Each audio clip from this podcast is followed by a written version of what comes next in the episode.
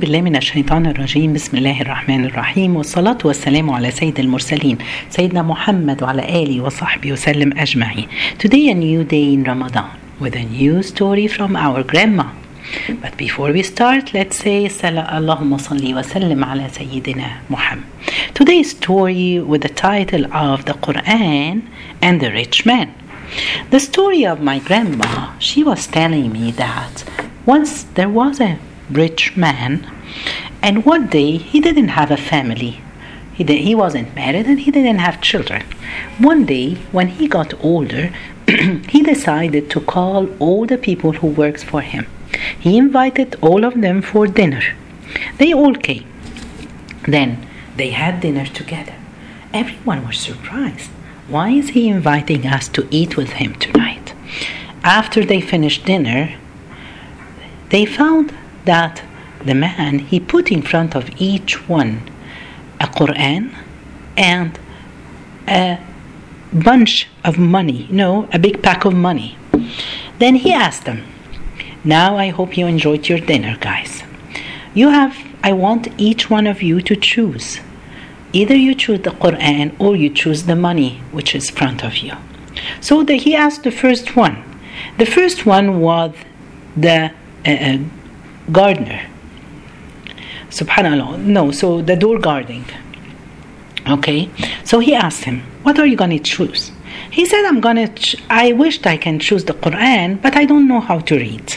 So I think I will take the money. It's going to be more useful for me. Then he asked the garden. He asked him, the gardener. Sorry. So he asked him, the gardener say, said that my wife, she's very sick, and I need to take her to the doctor and have an operation. Except that because that's the only reason I'm going to take the money. Otherwise, I would should have chose the Quran. Then he asked the cook. He asked him, what are you going to choose? So the cook, he said, I like reading, but I'm so busy cooking all the day, so I don't have time to sit and read. So I think I'll take the money. And then the last one was a young boy who works for him. He's taking care of his animal, his dogs and cat, all his pets. Then he asked him, and he was very poor. So the man told him, I think you will choose like other people, the money, because at least you can buy a shoes better than the one you're wearing. So the young boy said, yes, I would prefer, of course, to buy a new shoes or buy a chicken so I can eat it, share it with my mom. But I think I'm gonna choose the Quran because my mom told me that a single word from the words of Allah is gonna be useful. It's like gold and it tastes so delicious. Then he took the Quran. When he opened the Quran, he found two envelopes inside. The first one had money, a check with the money. It's ten times more than amount of the money that everyone else took. And the second envelope, it has the will of this guy saying that he's gonna be the person who will inherit everything from this man. Then the old man or the the, the rich man, he told him, the person who will choose the words of Allah, he is the winner in this life and in the hereafter.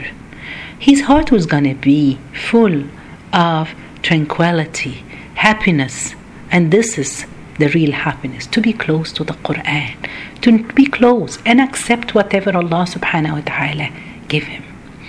So this is the story of today. What was the message, Grandma? I think we all got it. She wanted to tell us that, subhanallah, if you want the happiness in this life and in the hereafter, it's with the Quran. Live with the Quran. Understand the Quran. That's how you're going to be happy. We ha- we we're not we're never happy. We're saying we're busy. We don't have time to read the Quran or to memorize the Quran or to apply the Quran in our life, which is subhanallah. The Quran is the source of happiness. How? You will be satisfied with whatever Allah subhanahu wa ta'ala is saying, happening to you. because you read the Quran and you know that Allah subhanahu wa ta'ala said this in the Quran. If you leave yourself, live your life far away from the Quran, you will always be busy with your work, everything, you know, with your problems, and the blessing of the Quran cannot reach you because you're far away from it. As long as the Quran is not in your life, is not a part of your day, so we we will suffer in this life. The Quran itself, it will revive our souls, and this is what we want. We want to revive our souls, our broken, broken souls. Subhanallah, when we listen to the Quran, when we read the Quran, when we understand the Quran, that's the best cure for our stress, our problems that we have. So what do we want to do? My message today to my to you guys and to myself is to accompany the Quran. Have this suhba with the Quran. What does it mean, accompanying the Quran, or have it as a friend with you? It means that, subhanallah, when someone stresses you, you have a problem with your husband, with your colleague at work, with your boss, you're not gonna seek revenge. You will remember Allah subhanahu wa ta'ala saying in the Quran, fa'afu wasfahu, so pardon and overlook. This is what means accompanying the Quran.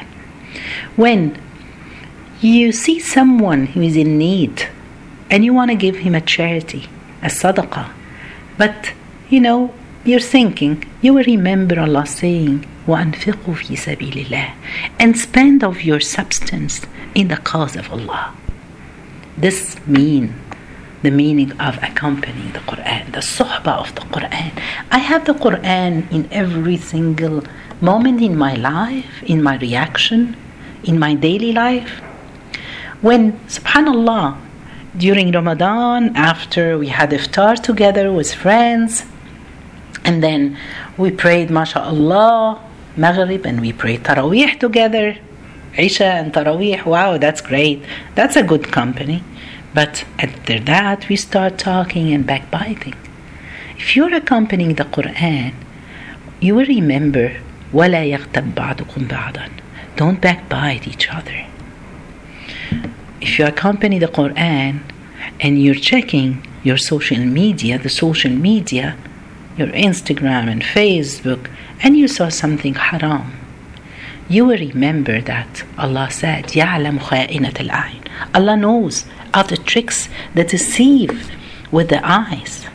So I'm not, I'm going to skip all these things. When the Shaytan is whispering to you to do something wrong, you will remember the verse Allah subhanahu wa ta'ala saying, يَعْلَمُ سِرَّ wa akhfa, that for verily He knows what is secret and what is yet more hidden. Allah knows everything. Allah knows what do you think of. He knows everything. When you are sleeping at night and it's fajr prayer and you want to continue sleeping, you remember Allah subhanahu wa ta'ala saying, wa aqimus salat, and perform the salah. So I'm going to wake up and perform my salah. This is the meaning of accompany. Do you see, guys, how we apply the Quran? How do you accompany suhba with the Quran? To have the Quran your friend, your best friends, every single moment. Now when we are pray, fasting in the months of Ramadan, and you're hungry and you're thirsty and you're tired at work, I will remember this verse Allah saying, Kulu washrabu hani'an bima aslaftum fil ayamil khaliyah. Eat and drink and ease for that which you have sent on before you in days past is just a reward because of your good deeds. Just remember standing in front of Allah and you will find a reward for what you have done. Subhanallah, that's what we need. That's how it should be, our relationship with the Quran. So when, subhanallah, eh, eh, eh, I see that Allah asked me to have my hijab on. Allah asked me to wake up for Fajr prayer. Allah asked me not to oppress anyone or take somebody's rights. I will remember the words of Allah, سَمِعْنَا وَأَطَعْنَا غُفْرَانَكَ رَبَّنَا. Oh Allah, and they say, we hear and we obey. We seek the forgiveness, our Lord, and to them is the end of all journey. This is how we live with the Quran. So my message to myself and to you, let's have a good friendship with our Quran. Let's have the Quran accompanying us all the time, every single moment, by applying it, by reading it, by living with it, by preventing us. Make the Quran prevent you from doing the wrong thing. This is, is our message today. May Allah subhanahu wa ta'ala make us among those people who live with the Quran and die with the Quran. Jazakumullahu khair. Subhanakallahumma bihamdika ashhadu an la ilaha illa anta astaghfiruka wa atubu ilayk.